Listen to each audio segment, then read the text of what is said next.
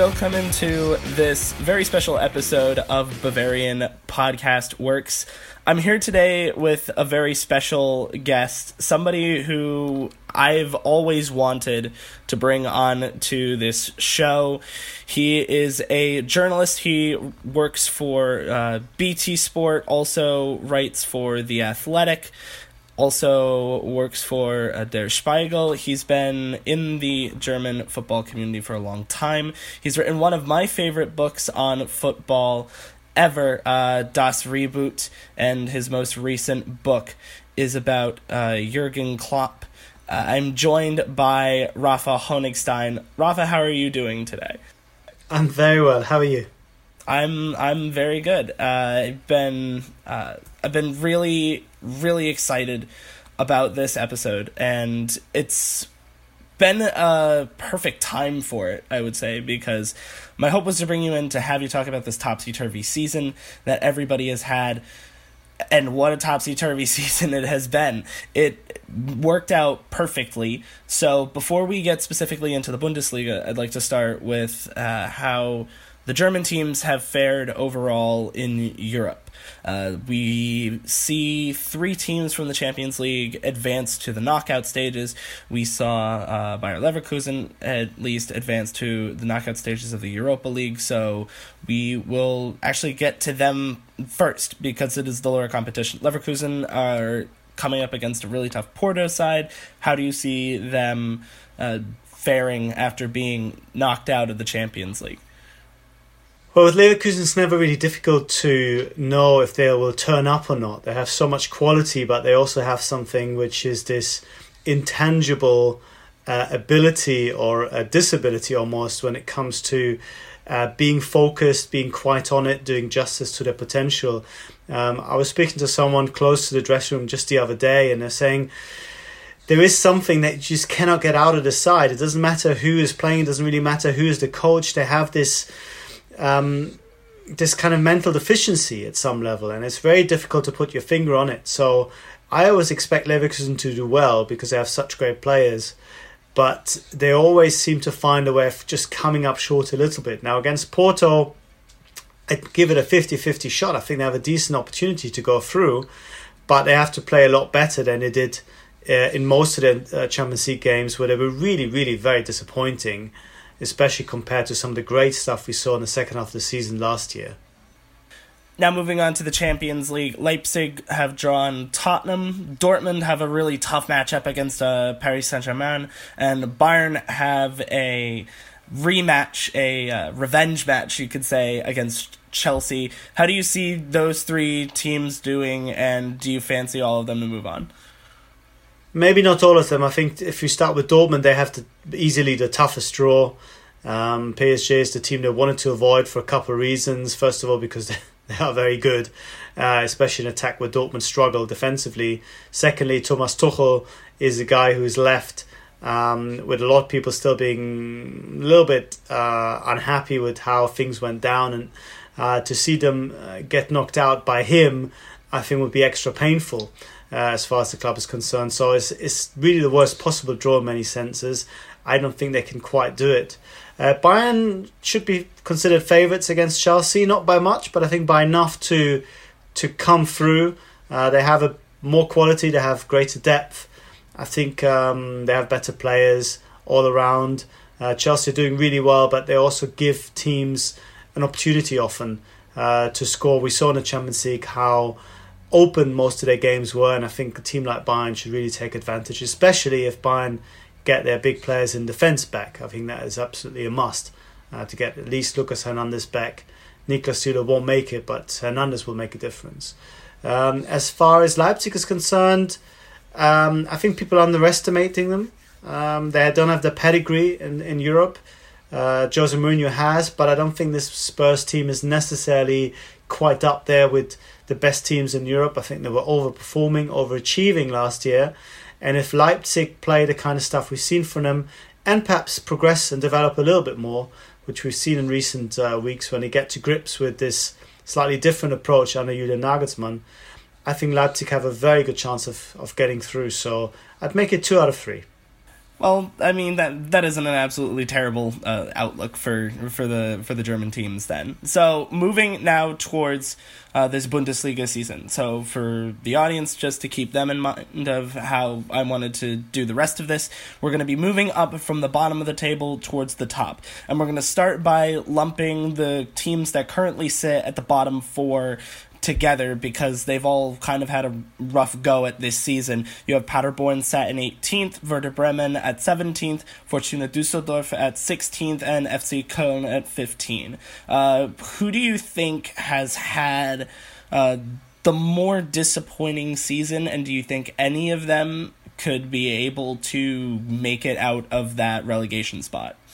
Well, I think Paderborn are exactly what they what they expected to be. Uh, they had no great illusions uh, about their chances of, of making it. Of course, they were going to give it a go, and uh, the win on Sunday gives them gives an opportunity to to stay up, uh, considering the weakness all around them. But uh, they have been uh, not naive enough to think that they were going to be anywhere else apart from the relegation battle. Now, the same cannot be said for Fortuna and for Köln because they fancied themselves as as mid-table teams, perhaps even in the case of Cologne as a team that fight for the Europa League uh, spots. They're always very optimistic in in that city, and I think it's come as a bit of a surprise. I would still think that Düsseldorf, because of Funkel and because of the way the team is set up, are in a better position of dealing with that kind of situation and should be okay. Köln have made improvements under Markus Gisdol, but I think we're still will still struggle uh, until the end. Now, Werder is a special case because Werder under Kohfeldt, um, their official and, and private target was to challenge for Europa League. Uh, they found themselves at the wrong side of the table. And uh, you wonder if that great confidence that Kohfeldt enjoys and the great credit that he has amassed already will be enough to see him through this very difficult spell, or if Werder at some stage, like many teams unfortunately do, um, get to the point where they press the panic panic button, and um, I think that would be that would be very sad for many reasons. But uh, Kohfeldt uh, is a guy who I think now needs to show that he really is as good a, man- a manager as many people in the industry think. Um, perhaps not at the side of the table where he thought he would be, but nevertheless with a real um, chance to show that uh, even in, in tricky times and even when things go against him, he will stay true to his principles and help the team come out of it. Moving on up the table to 14th place, we will find Mainz. The team has been relatively inconsistent this season. They had a tough time last year, so I guess this is about what we would have expected of them this time. But they've had massive scoreline wins on their uh, on their campaign in the Hinrunde so far. They have a five nothing win over Bremen, but they also had massive losses to Leipzig and Bayern. Uh, do you think the team is uh, exactly where they should be? Or do you think they can be able to find a consistent run of form? I think for a team like Mainz, consistency is always going to be sort of the holy grail. I don't think they are in a position where they can really win three or four games in a row. There's just not enough strength there. They can, of course, um, you know, find enough points over the course of the season to be safe. That's where we expect them to be, sort of in the lower mid-table ranks, maybe 14th, 13th, that sort of position, I think is realistic. Uh, but of course, it was looking as if it might be a lot worse.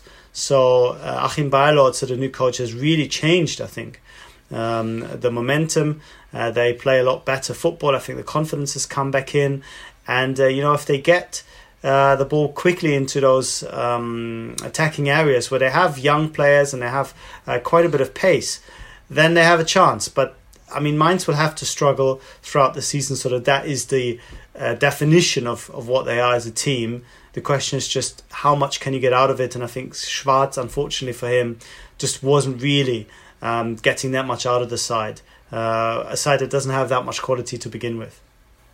Now moving up in the next spot, a bit of a surprise of a team to be here, Eintracht Frankfurt. You really didn't expect this team that went from going to the semifinals of the Europa League and pushing for a top four spot to slide all the way down to this part of the table. Of course, it was always going to be terrible uh, of a time for them once uh, Luka Jovic left for Real Madrid, but a 5 1 win to Bayern and a 3 0 win over Leverkusen have been their best games so far this year. But ever since that Bayern win, they've went 0 1 and 5 in the league. Um, looking potentially at one solution, one of their better players from last year, Ante Rebic, has left the club on loan uh, to AC Milan. He's only made seven appearances for them, and six of those seven have been for subs. Do you think the club may look to recall him in order to find a better uh, consistency up front? I don't know if that's possible under the uh, loan agreement. Um, you'd have to really look at what the contract stipulates for. Um, I think up front, um, there was always going to be a problem adjusting to the post Buffalo era. That's the word that uh, used about the three guys he had last year. Um, you know, it's not as if they don't have quality. It's a different if, it, if it's a different setup with Paciência and Bas Dost, um, to name only two of them. But it was always going to take a little bit of time. I think the problem that they have shown in, in recent months and weeks is they just look a little bit tired. You know, uh, it used to be a very attacking game, also without the ball. That was the big change from Hütter to Kovac. Without um, without the ball, under Kovac, the team would just go back and wait and counter attack. Under Hütter, they were very aggressive pressing, and uh, they were overwhelming opposition teams. And you just feel that uh, from the combination of the changes up front, plus maybe a little bit of tiredness and, and fatigue, mental fatigue setting in as well, they just haven't been able to play that game.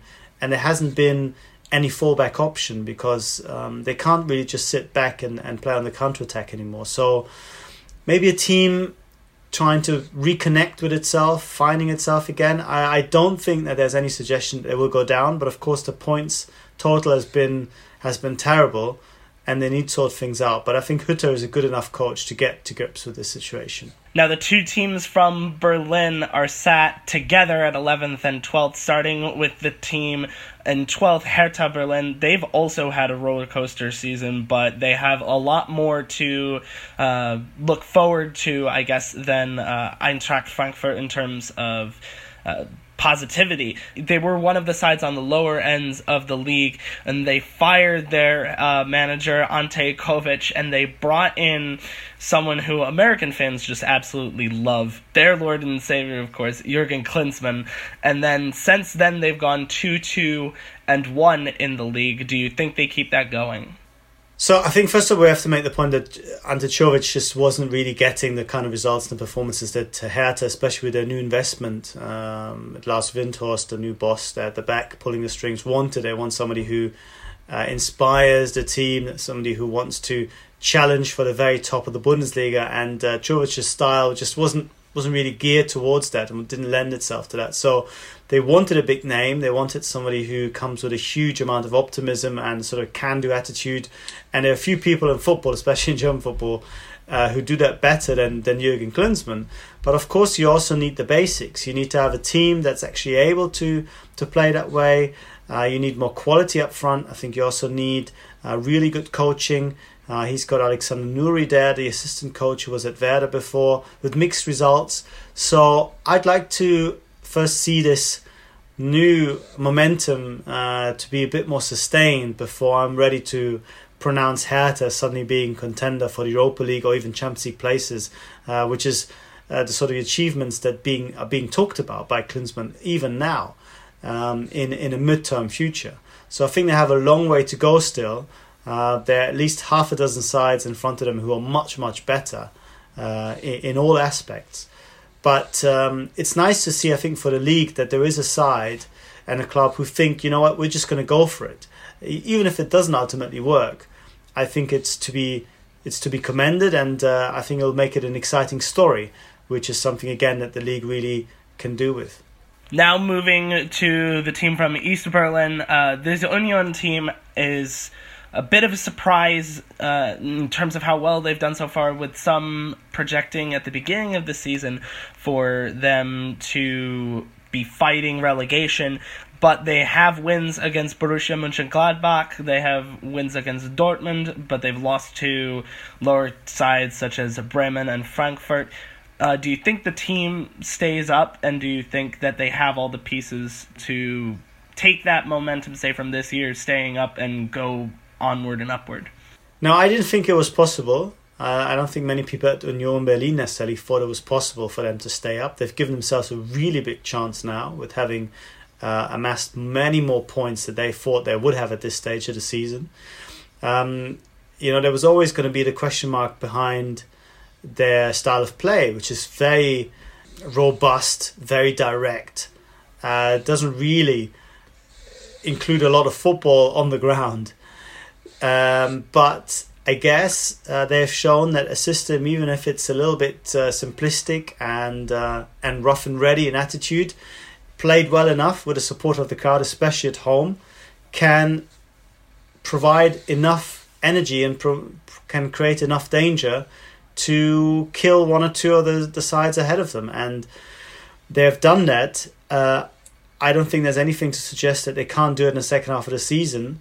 There's so many teams below them who have to outperform them before they get into any real trouble. So the chance is there. But to the second part of your question, you know, is that really a formula to go forward and to sustain uh, your your part in the Bundesliga? I'm I'm very doubtful. I think this is uh, a style that costs so much energy and uh, that is so extreme in a way that it cannot really be replicated um, all the time. And I think it's too early to, to talk about it now, but I, I just don't see that system being sustainable for a second or a third season. Um, but Union fans don't really care about that. They just love the fact that in their first ever Bundesliga season, uh, they're doing much better than expected. And I think, again, uh, from the league's point of view, it's great to see a side that is completely different in, in so many ways um, on and off the pitch uh, thrive and uh, maybe be with us for another season. We will return to the podcast right after this message. Moving on now to Augsburg, a team that has really survived this season, but they haven't found what they need to thrive. They have yet to pick up full points against top teams, but they have had draws against a great Freiburg side as well as Bayern. What do you think that they need in order to go over the top and get that uh, get that first win against a upper echelon side, if you will? I think it's really tough. Tough. I think I expected uh, actually Augsburg to do a lot worse. I thought they might go down this year. They might still get into trouble. Um, I think they you know, they've been they've been defeating gravity for a long time since going up to the Bundesliga. This is a small club with a small budget um, that uh, lives on the collective energy that's being created, and uh, they've had some really good coaches there in the past. Uh, do you remember that Jurgen Klopp uh, a few years ago, I think, called them a sort of a mini Dortmund? Uh, their style was very progressive, um, very very difficult to play against. But again, uh, it's not something that you can necessarily do for many many years without losing that bit of quality because your best players are leaving or you can't you can't keep them. So I actually thought under Schmidt that it's going to be a real issue this year. Um, they have done better than I thought, uh, but I think they have a pretty low ceiling as far as their possible achievements is concerned. So rather than looking towards beating one of the better sides, I think they have to really concentrate on keeping the lower sides at bay, uh, making sure they don't get sucked into uh, that uh, relegation fight, which I think still is a possibility. So they'll be looking at the table and thinking very, very happy. But in real points terms, they're not a million miles away from from some of the worst teams. So I think that is a fair reflection of their standard of football. Now to Wolfsburg, a team that did well in the beginning of the Hinrunde, and it's a bit of a shock to see them dropped so low as they have been, but they currently sit in ninth. Uh, their last four games are kind of a perfect glimpse into how their more recent games have gone. Uh, losing to Freiburg in the 85th minute, beating Borussia Mönchengladbach on a 90th plus one minute winner. Uh, they scored late to draw against Schalke, and then most recently they lost late uh, thanks to Joshua Zirkzee and Bayern. Uh, they've had some injuries as well, which have really hampered them. Other than that, what seems to be their biggest issue? Well, first of all, I would say that I don't think that ninth necessarily means that uh, you know they're a mid-table team. I think they still have a possibility of of challenging for Europa League places. Uh, the differences between them and uh, and seventh and eighth in terms of the playing style aren't, aren't extreme uh, in terms of the quality that they have. I think where they're perhaps a little bit shorter than some of the teams above them is the creativity in midfield. You know, Wolfsburg have a great striker and in, in Weghorst. They have great fullbacks. They have a pretty solid defense, but uh, you don't really associate them with a dominant or stroke creative uh, midfield. Uh, and I think that is the key. If you want to be consistent, if you want to win games where perhaps you're a little bit off your best or you feel that it's a tight game, then dominating the ball, dominating midfield is usually a really good way of finding that consistency. And I don't think Wolfsburg necessarily have the players to do it. We've seen it in spells, but we don't have seen we haven't seen it enough. And uh, they're always sort of inside a game without necessarily being able to really control things. And I think that's where they're a little bit short compared to uh, the bona fide sort of Champions League and Europa League challenges ahead of them. Um, I don't know if this season will uh, will change in that respect. I think it'll have to probably come from the transfer market in the summer. Now to Freiburg, a team that I definitely did not expect to be on the top half of the table, uh, but they have had a bit of a rough spot over at least their last couple of games. So I guess really just the perfect question to kind of encapsulate uh, their season so far is how does a team go from beating Leipzig to losing three out of their last five? I would turn that question on its head and say, how does a team that loses three out of five, which perhaps you expect of Freiburg, go then to to be on to be Leipzig? Um, they are. Uh, incredible in the way that they overachieve, in my view, every single year. I look at the squad, I look at their budget, um, you know, I look at the players, and I'm thinking, this is a team that will probably fight against relegation, uh, but they're nowhere near relegation. They're fighting for Europa League places, maybe even the Champions League. So that for me is the is the is the real story, and I think it's testament to Christian Streich and the amazing uh, work he does there um, with with players that uh, I think would really struggle at most of the teams ahead of them, at least individually, to to be anywhere near those those performance levels. But somehow um, he has found that magic formula where nobody likes playing against Freiburg. They're always tough. They play with a real courage. Uh, they play with a real competence, and they create chances against the best sides. I mean, you only have to go back to the game against Bayern, which they lost but could have easily won they created so many chances against Bayern Munich um, that to say that this is this is basically a miracle. It's a miracle that we've become accustomed to, to a certain sense, in a certain way. But at the same time, you find yourself thinking, unbelievable. You know, Freiburg are doing it yet again, uh, and we don't expect them, but in a way, we probably should because this is a recurring, uh, recurring phenomenon. Um, how they quite do it I find it really hard to explain. Um, there's a book that's come out recently about Freiburg. Um, having uh, read some of it, um, it answers sort of a lot of questions, but doesn't really come up with one big idea of why this thing is working. Uh, so it's a mystery to a certain extent.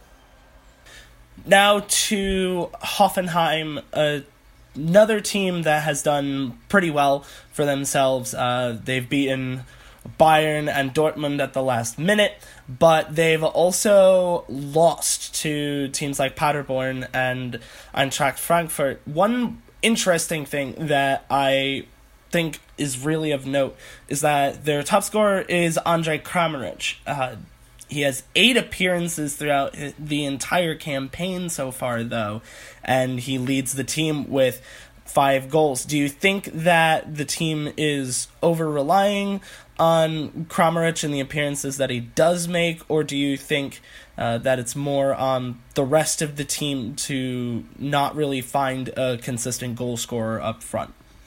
If you go back to Julian Nagelsmann last season, for example, they didn't necessarily have the one uh, successful goal scorer either. Um, the goals would be would be shared around, uh, and even in earlier times, uh, maybe uh, you know going back ten years, you'd had Vedad, Vedad Ibisevic, but you had around them a lot of players that scored goals. I of, often associate Hoffenheim as a as a midfield side. They lost players in, in Demirbay and, and, and Amiri, so had to kind of reinvent themselves to a certain extent. They also have a new coach, and you could see that in the beginning they really struggled to get any sort of um, convincing performances. Uh, a good run just before the half um, the half time point at the season has lifted them perhaps a little bit higher than I personally see them. Uh, you know, you take away three or four points, and then you're already talking about midfield table again. So there isn't a lot of room for for error, as it were, and I don't quite see them uh, on the same level as uh, as the sort of sides who uh, you know have more quality and have perhaps uh, a more settled setup with their coaches being there uh, for a little bit longer. So yeah, Hoffenheim are, are kind of where where you expect them to be in the higher uh, echelons of mid table, but I don't see them necessarily breaking out of that pretty narrow box where they find themselves in. We will return to the podcast right after this message. One point that I did want to make uh, earlier is that the difference between first place and eighth place is only 11 points. And now, as we move on into the top six, we see that point difference becoming a lot closer, and that means more questions uh, should be asked of each team. So at sixth place, we have Bayer Leverkusen on 28 points. Uh, they've lost to Frankfurt with, recently, which has set them back, uh, but they picked up results against Leipzig and Bayern. Do you see them weaseling their way back into that conversation for a, Euro- a European spot? Well, this is a team that finished fourth last year and thought that they might go for it this year. There was internally um, this ambition being voiced that they will try and win the Bundesliga. Now, I don't think that was necessarily a realistic expectation. I think it might have hampered their efforts. Uh, but you know, being sixth and uh, and more in danger uh, of getting out of Europe than than perhaps challenging for the Champions League places, even though the points difference is basically the same both ways. Um, I think they're not entirely happy with what has happened so far. Uh, having lost five games and drawn four, uh, that is half, you know, more than half of the games where they've not had the result that they wanted. Uh, there is a lot of quality in the side, but there's also, as we talked about earlier, um, this feeling that maybe they have too many players who are there because they want to be somewhere else eventually. You know, Leverkusen is always a stepping stone, and I think at some point in the development of every player, they start thinking of what the next step is and where should I go and what should I do. And I think it's very difficult for a team like that and for a club like that to ever amount to something that is a sort of a real consistent force uh, in German football. They're trying very hard and they always buy great players, but that is sort of the, the limiting factor that they always have to deal with. And I don't necessarily know if there's a good answer for that. So they still can make it into fourth they can still not make it into Europa League at all. It's all to play for, but I don't have the greatest of confidences that they are going to have a really successful season, at least not by their standards. Speaking more to that idea of Leverkusen just being a stepping stone, there are two players that they have, Leon Bailey and Kai Havertz, who are seen as people that will probably leave Leverkusen at some point. Uh, I guess just the question would be whether that would be more in January or in the summer. Havertz has now just recently been linked with Manchester United as well as been linked with Bayern for a while, and Leon Bailey has been linked recently with Chelsea. Do you think either of them have the potential to leave this January? Uh, I don't see Havertz leaving in January. I don't think it's a sort of uh, transfer that can be made in January. There's too much money involved. Uh, I think Leverkusen also want to uh, reinvest that money uh, come the summer. They won't let him go now. He's the most important player. It'd be crazy for them to do that. I think with Leon Bailey, there's probably more room for manoeuvre. He's been very inconsistent. He's been ill disciplined as well with his uh, two red cards. So, if a big offer were to come in for him, I think they might be tempted the question is, will that offer come in? Because you know other teams will have looked at him and think the kind of form that we saw from him a couple of years ago, where he really was quite a hot property, that hasn't manifested itself. So um, I think they would love to sell him, uh, certainly in the summer. I don't see a big market for him in this winter. Now to fifth place, only two points up from Leverkusen, we have Schalke. And those that watched the league last year know that Schalke had a really rough go at the league. They only finished mid table, a side that a lot of people thought would at least finish in the top six. Uh, but now they've kind of returned to that position, that rightful place that you would expect Schalke to relatively uh, be in. What do you think fueled that rise back up? Well, I think the, the answer is David Wagner. I think he has um, done everything that Schalke had, had dreamt for, dreamt about, and hoped for, and more. Uh, they've been looking for this kind of transformative manager for a long, long time, and in Wagner they have found him. It's still, of course, early days, but everyone you speak to um, there is is happy with what Wagner has done. Is happy how he has galvanized the whole club, not just the dressing room. He's made players better. He's given a bit of confidence and belief back to a club who was a little bit lost last year and, and of course nearly went down. Um, he has worked, uh, really worked wonders and has, I think, put everyone at ease to uh, the point that they feel that, you know, this is going in the right direction and we're going to be fine. And it's really interesting if you look at the contrast with Dortmund, who have the same points as Schalke, who have a better uh, difference in, in goals, but who go into this winter break thinking, again, is Favre really the right man for us? What are we doing wrong? How can we play better? And Schalke, of course, coming from a very different platform, but still, with Schalke, you don't see any of those doubts. You only see optimism, positivity, a sense of, yes, this is going to work out for us and better times are ahead of us. And uh, it's been a long time since we've had that dynamic between those two clubs. And it's all down, I think, to Schalke having made the right managerial appointment and Dortmund still wondering uh, in their second season under Favre whether they have.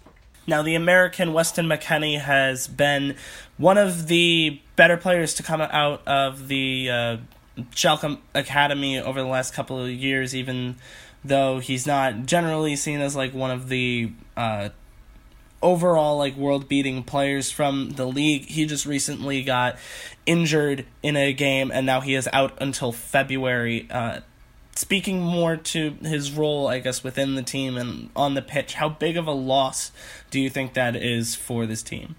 I, I mean, it's a big loss, but they've been able to compensate it uh, pretty well. But I think Wagner and everyone at Schalke would love to have Weston back on the pitch. I think he was really beginning to hit his stride towards the second uh, half of the season when he came back from his injury. He was playing some really good stuff.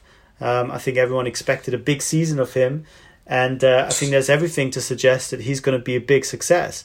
Um, but of course, if you keep on getting injured at this um, critical time of your development as a player, it makes things very difficult, and it also, I think, puts some doubt into the minds of of the coaches of the clubs you're dealing with, thinking, you know, is this a guy who's always going to be injured, and uh, you know, do we have to be a bit more careful with um, with how we play him, or you know, do we should we really give him a long contract? So it's it's a problem.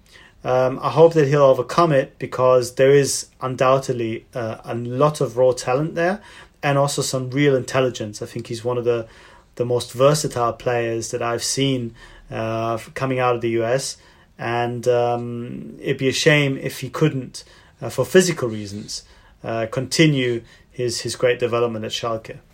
Now, with the rumor coming out yesterday, neither club has announced that it's official. Uh, but it seems all signs are pointing to their young goalkeeper Alexander Nübel coming to Bayern Munich over the summer. How do you think that well, first of all, do you know whether or not this is true? And again, we're recording this in December. And second, uh, how do you think that affects them in net next season? Well, Nübel was very close to joining Bayern last summer. I think there was some agreement already in place then. Uh, but ultimately, Bayern didn't see the need to to come in and spend money on him to get him out of his contract one year early. Now, I think the indications are very strong that uh, they have uh, secured an agreement for him to come for nothing in the summer, which is a blow for Schalke, of course, for a couple of reasons, financially and, and in terms of the sporting loss. Uh, and I think for Bayern, the question is how will they manage this transition? Uh, Neuer is very ambitious. Neuer is not the sort of guy I think who's going to agree to a job share anytime soon. So, what is it that they have promised Nübel in terms of uh, giving him a real chance to become a successor and not just spend the next three years sitting on the bench while Neuer uh, keeps on performing so well? I think Neuer has been has been absolutely uh, rock solid this season, even the latter stages of last season. So it's very, very difficult um, from an outside point of view, without knowing the exact details, to see how that's going to be a smooth transition. Uh, maybe a loan deal is on the card, but um, again, Nübel wouldn't be, uh, I think, that keen on that, uh, having just left one of the better sides and bigger clubs in Germany. Where where would you want to go? So it's um, it's an interesting story, and I think we'll have to wait for a bit more clarity to figure out just what Bayern have done. But I certainly, certainly in, in terms of getting a good good goalkeeper um, for a zero transfer fee is of course a great move. But they have to manage it without uh, losing Manuel Neuer and uh, you know without uh, creating problems in the dressing room in the process. Moving up the table, tied on points uh, with Schalke are their rivals Borussia Dortmund they were favored from the beginning of the season as one of the teams to challenge for the title. They had fallen as low as, I believe, 10th in the middle of the season, uh, but now they've climbed their way back up where they're three points behind uh, Bayern Munich. Do you think that they are out of this race yet? I guess that's probably something Bayern fans would probably want to hear, but it's probably not the case, is it? I'm not sure Bayern fans are really worried about Dortmund. I think they're they're much more worried about about Leipzig this season. But uh, Dortmund have have been disappointing. Um, yes, you can stay. They're still within range of of challenging for the title. But if you consider that Bayern have been weak for a second season uh, in a row um, and have really opened the door to their rivals, you expect Dortmund uh, from the history, from the, the the squad that they have to really be there to to ready to pounce. And they have been even worse than Bayern, which is really really disappointing. There was no reason to draw six games. There was no reason uh, apart from the one against Bayern where they're really quite poor to lose uh, three games. Um, and that is the reason why Favre is under so much pressure because people look at the squad and people look at, at Bayern being weak and think, you know, why why aren't we why aren't we there? Why aren't we winning all these games? And um, this is an issue that has been with them since the second half of the season last year when they really collapsed. And Favre hasn't really done enough, I think, to put all those doubts away and, and put people's uh, minds at ease that he has the right answers. And that's why we exist in a strange kind of this this twilight zone where Dortmund stick with him because they don't necessarily have somebody else uh, that they would rather give the team to, but at the same time, then they've never really been hundred percent sure that he is the right guy to take them all the way. And I think they're already beginning to see the season as another lost opportunity. And if you know the ambition of the people in charge there, this will really, really rankle with them the team doesn't have a lot of scoring outside of Jadon Sancho and Marco Reus, who are both having very, very good seasons. Uh, I believe their next goal scorer would be Paco Alcacer, uh, who has five. Do you think that he has room to step up, or do you think that there's somebody else uh, in the club who will be able to step up and provide more goal scoring opportunities, seeing as Sancho and Reus both have spent time away from the starting team sheet with injuries this season. Well, Dortmund have this. This this is again is a Favre discussion really, but they have they have a real need for a centre forward. Uh, even Paco Alcacer, when he is fit, is of course not the guy that leads the line in a, in a in an orthodox sense. He's not the guy that necessarily gives you a goal uh, when you have to be a bit more direct. you still have to play your football. You still have to play through opposition teams, and when it doesn't work out, it can be really frustrating. I think also for the fans to look at. Um, Hans Joachim Watzke, the Dortmund CEO, has already said it was a mistake not buying a second centre forward, but the mistake is also um, a problem because you can't really, as Dortmund, go out and buy a big centre forward if you have a coach who doesn't want to play him. Um, so again, it goes back to Favre and what he wants to do.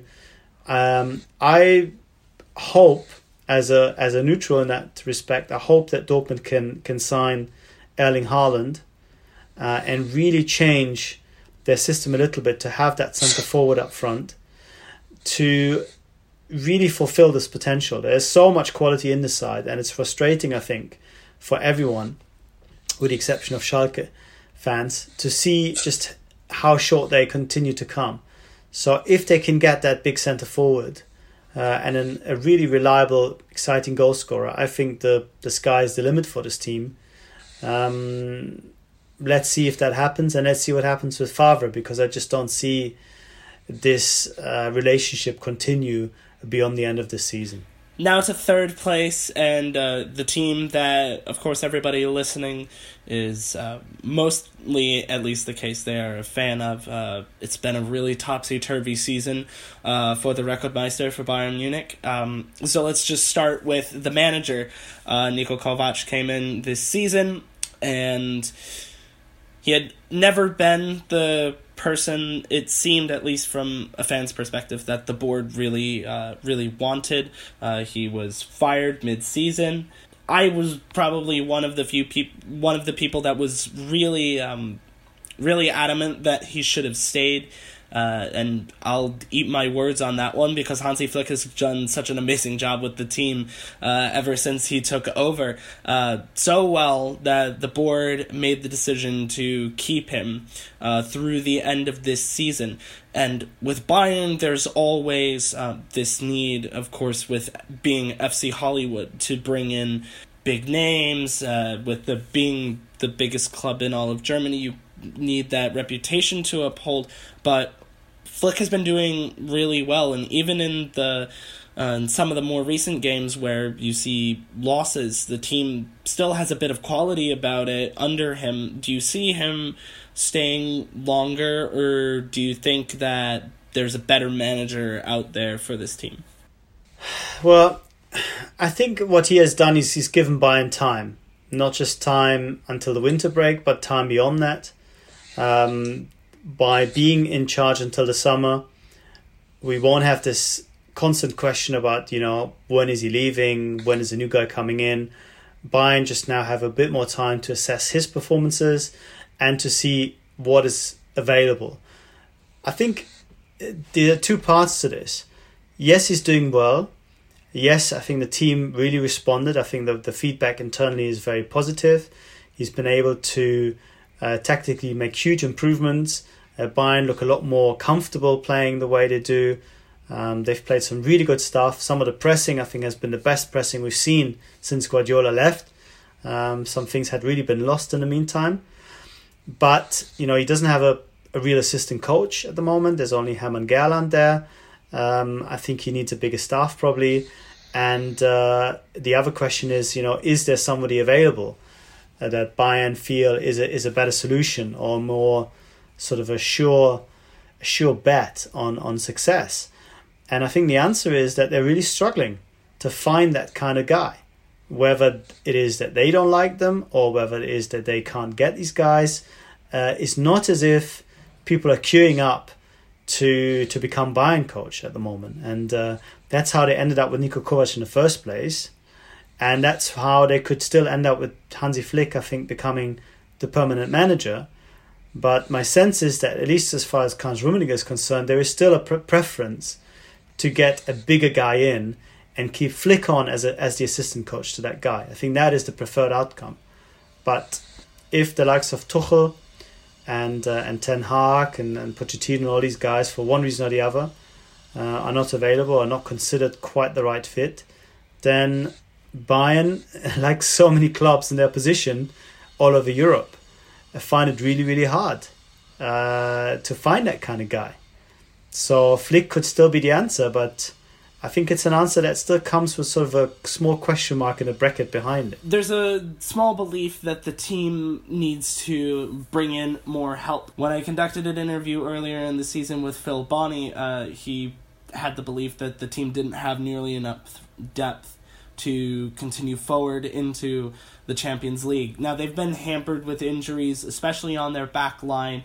Uh, do you see them bringing in somebody for the back line, or potentially do you see them trying to bring in more attacking help to uh, to assist uh, Robert Lewandowski as much as possible and take a bit of the pressure to score all of the team's goals off of him? With Lewandowski, they have the problem that whoever they get in is always going to have to be the backup solution, and it's kind of contradiction in terms. You want a guy that can replace Lewandowski, but a guy who can replace Lewandowski doesn't want to replace Lewandowski. He wants to be he wants to be the leading guy somewhere else. So it's an impossible conundrum, really. In Joshua Zirkzee, I think they have they have possibly a guy who, at least sort of in, in isolated spells, can do that because he comes with no um, demands or you know with no real uh, ambition to to supersede Lewandowski. So that that is a, a very positive development for the squad. Um, I don't think they necessarily need help up front. Um, I think it's vital that Kingsley Coman gets fit again. Without him, I think just having Gnabry and Perisic for the wide uh, positions, uh, that's probably not enough uh, for Bayern. They need at least three guys.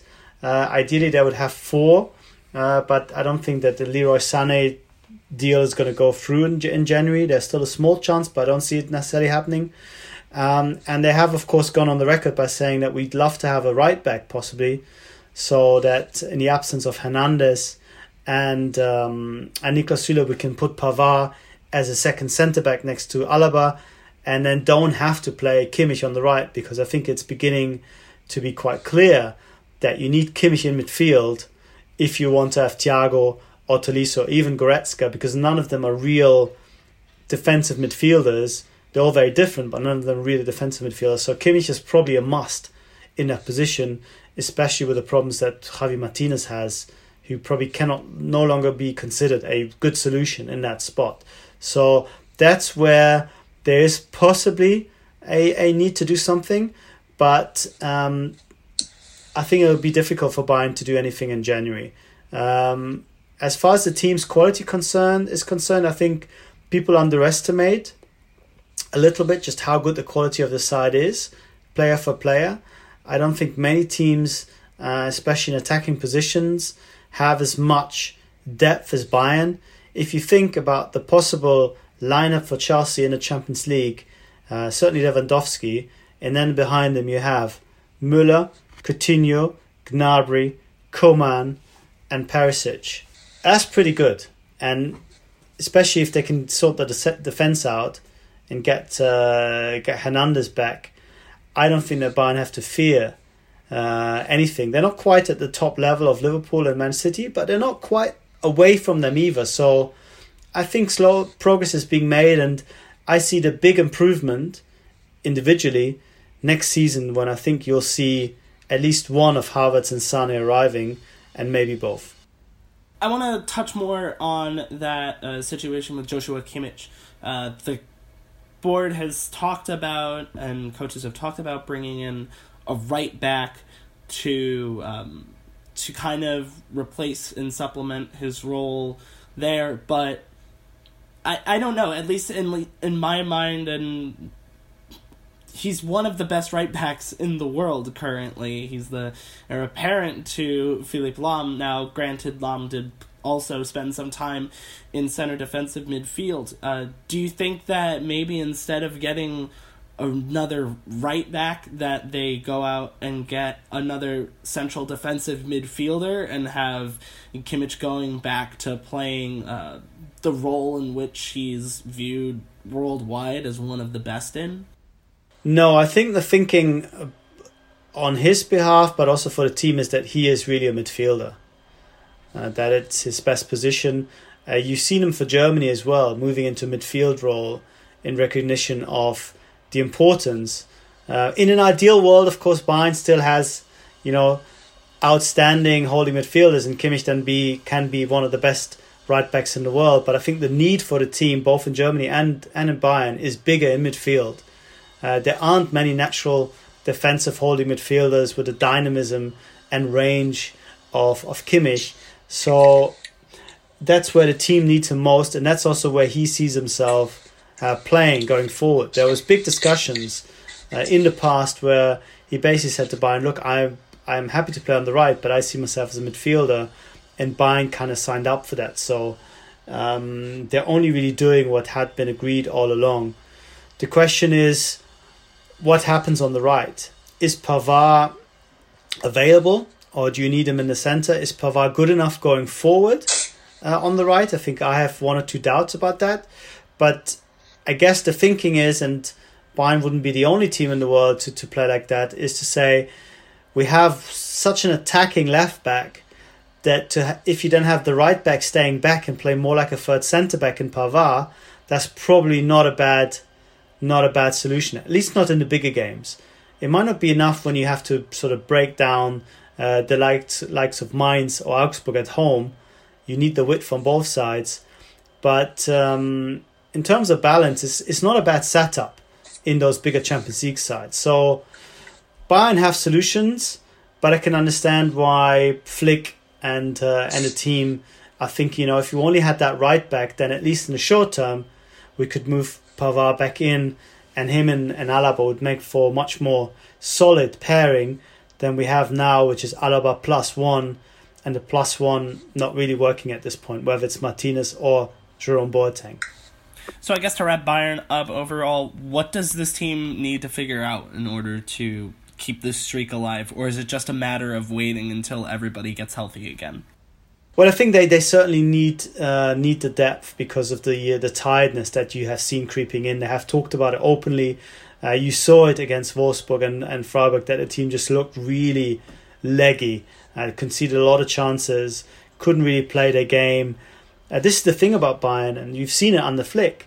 When they play an aggressive pressing game, when they play high up the pitch, they're impossible to deal with because the quality of Bayern um, combined with the energy and the commitment to hunt down the ball and make it difficult for the opposition to even play out, that is that is impossible to deal with for most sides. But when Bayern can't do it, when they drop, when they played with five at the back as they did against uh, Freiburg, then those issues in midfield and the lack of energy up front that we saw in, in recent weeks comes to the fore and creates real difficulties. So they need to replenish their energy reserves. They definitely need to get one or two players back. Uh, otherwise, I think uh, there's a lot of optimism um, for for a good reason because uh, tactically the team looks so much improved and so happier. You know, they had really lost their identity under Kovac. Kovac wanted to play them in a way that was counterintuitive to the players that he had, um, and uh, they never really bought into it. This is why, from really early stages last year, I wouldn't say he'd lost the dressing room, but there were serious, serious doubts within the team. And um, it was only because the team was ultimately too good to um, make those doubts count that he was kept in the job in the first place. But they didn't win those titles because of him. They almost won it in spite of him last year. And it was unsustainable uh, as, a, as a combination. And now they look a lot happier and I think now they have given themselves a real chance to at least go a little bit deeper in the Champions League, which is the minimum you want from a Bayern side. We will return to the podcast right after this message. Now moving into the top two of the league, starting with the second place team, Borussia Mönchengladbach. A bit of a surprise team for some, maybe, uh, to be this far up and challenging. They've had losses this season to Union, uh, Borussia Dortmund, Wolfsburg, and Leipzig, but at the same time, they have 11 wins, including a late winner more recently against Bayern. Uh, there's no one main person kind of breaking through and leading the way, standing out for this team, but their youth so far has served them very well. Uh, do you think that that youth can maintain the high level of play throughout the rest of the season, or do you think that might be something with the over reliance on youth? Do you think that's something they might come to regret further down the line. I think they will actually benefit from not being in Europa League anymore in the second half of the season. As much as it hurt them to get knocked out in the group stage, I think it was very demanding on this squad to play Thursday and Sunday every single week. Um, you know, Marco Rose is a fantastic coach. I think that uh, is clear already. It is a very muscular approach. It is an approach that relies on the energy up front, that relies on the youthful players doing a lot of running. And I think it'll be easier for them to do that when they know it's just one game a season. Sorry, it's just one game a week that we can concentrate and train for the whole season. I think we're actually going to see an improved Borussia Mönchengladbach. Now they're already playing at the very limit of their potential, so you can you, you ask yourself, you know, how much better can they play? But I think in terms of the sort of performances, uh, I expect them actually to make a step up and to to come a lot further in in being sort of the ideal team that uh, Marco Rose is constructing there. So um, I think it's going to be really tough for the other sides getting into the top four to wrest that spot from Borussia Mönchengladbach. I think they'll hold on to it and finish in the top four, which is be which would be really like winning the championship for them. Uh, can they do a bit more even than that? I'm not sure, but as I said, finishing in the top four, maybe in the top three, would be an unbelievable achievement, and I think they're on course of doing that. And now we finally get to the top of the table with RB Leipzig. They were kind of pegged as one of the teams to challenge for the title and break that run of Bayern dominance. Uh, and so far, they've done nothing but that.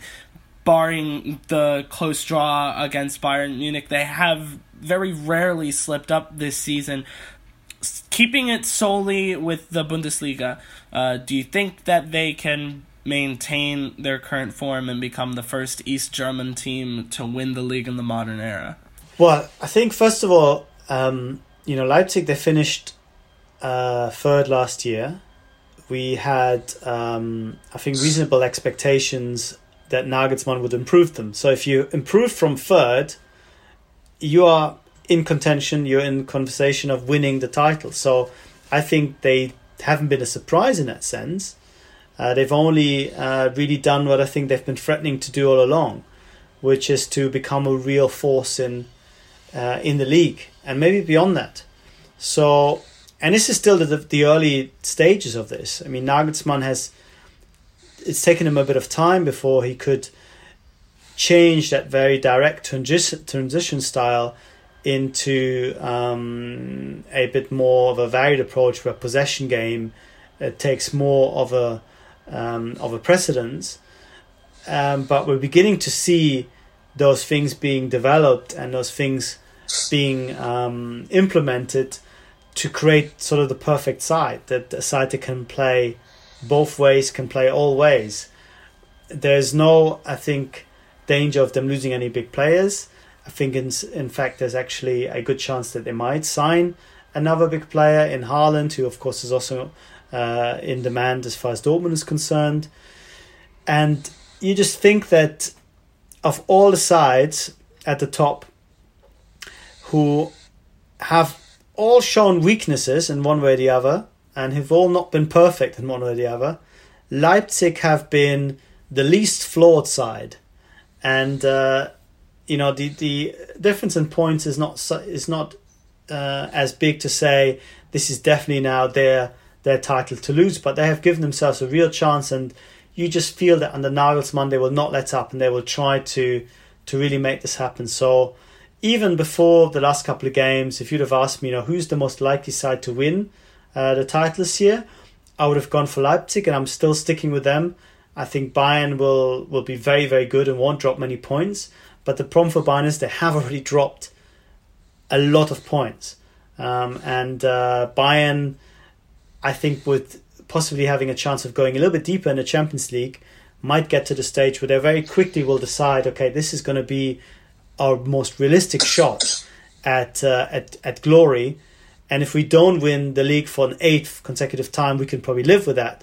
For Leipzig, I think, yes, they might overcome Spurs, but uh, the end of the road will be will be quite clear, I think. And domestically, they have a historic opportunity to win a first title, and I wouldn't be surprised at all if they actually take it this year. And I guess the last one for Leipzig, at least, uh, that the only real obstacle I see for them is that this has never been a team that has challenged for three cups before, being the Pokal, the Champions League, as well as the Bundesliga. Uh, how do you think that they that may have an impact uh, on their roster? Because I don't believe that they made it this deep in the Champions League before. No, they haven't, uh, and of course it is a, it is a young team. They've only been in existence for ten years. Um, there's a limit to what they have done in the past.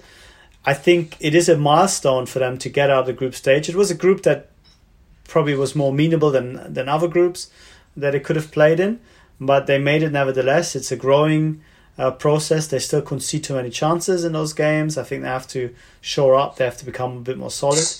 But um, Spurs is a game that they can definitely win, and I think it'll help uh, as far as belief is concerned, as far as far as confidence is concerned, concerned, and also I think make the next level as a club. You know, Leipzig don't want to be a, uh, a kind of a Leverkusen where players go to, think they can develop, and then go to the next big club. They will probably lose uh, Timo Werner, but at the same time, I think they, they were going to get to the stage uh, where Dortmund are at the moment, who, if you really go from Dortmund, you will only go for a handful to a handful of clubs. Otherwise, um, Dortmund pay as much money and can offer as much um, for you to, to think that you you're at the right place. That is the big challenge for Leipzig to get to, into that into that bracket of clubs. Um, but by winning the title, of course, and by going potentially deep in the Champions League, they they would come a long way to doing that. So that's why I think this is is such a big season for them. They don't have to win anything, but if they were, I think it would make life for them uh, much easier in the next couple of years. And of course, it would give Nagelsmann an amazing platform to continue his his fantastic work. So the final question, and really the question that we've been working our way up to after looking throughout every team in the season. Who do you think is going to be relegated from the league by the end, and what do you think the top four is going to look like? So I think the top four is going to be looking exactly like it looks right now. Maybe not in the same order, but I think those four teams will, will be there come the end of the season. Uh, relegation is, is a tough one. I think still Paderborn, unfortunately, will will go down. I still think that Augsburg, in spite of going strong, um, I might. I have a weird feeling that sort of gravity catches up with them at last. Um, and Düsseldorf are in, in trouble, um, as are Cologne. I think Bremen will, will be fine. So if you want to really nail me down on two teams that will automatically go down, I would probably say Paderborn and. Uh, I'd say Paderborn and Cologne. That concludes uh, this episode and this interview. Rafa, thank you so much for uh, taking the time out of your very busy schedule to do this. Uh, I greatly appreciate you coming on.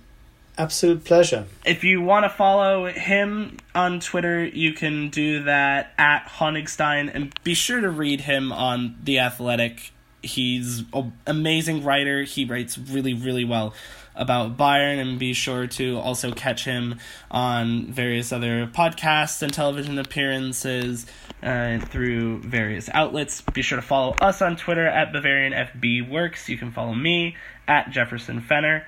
And until we come out of the winter pause and start the Rückrunde, we will see you later. Auf Wiedersehen.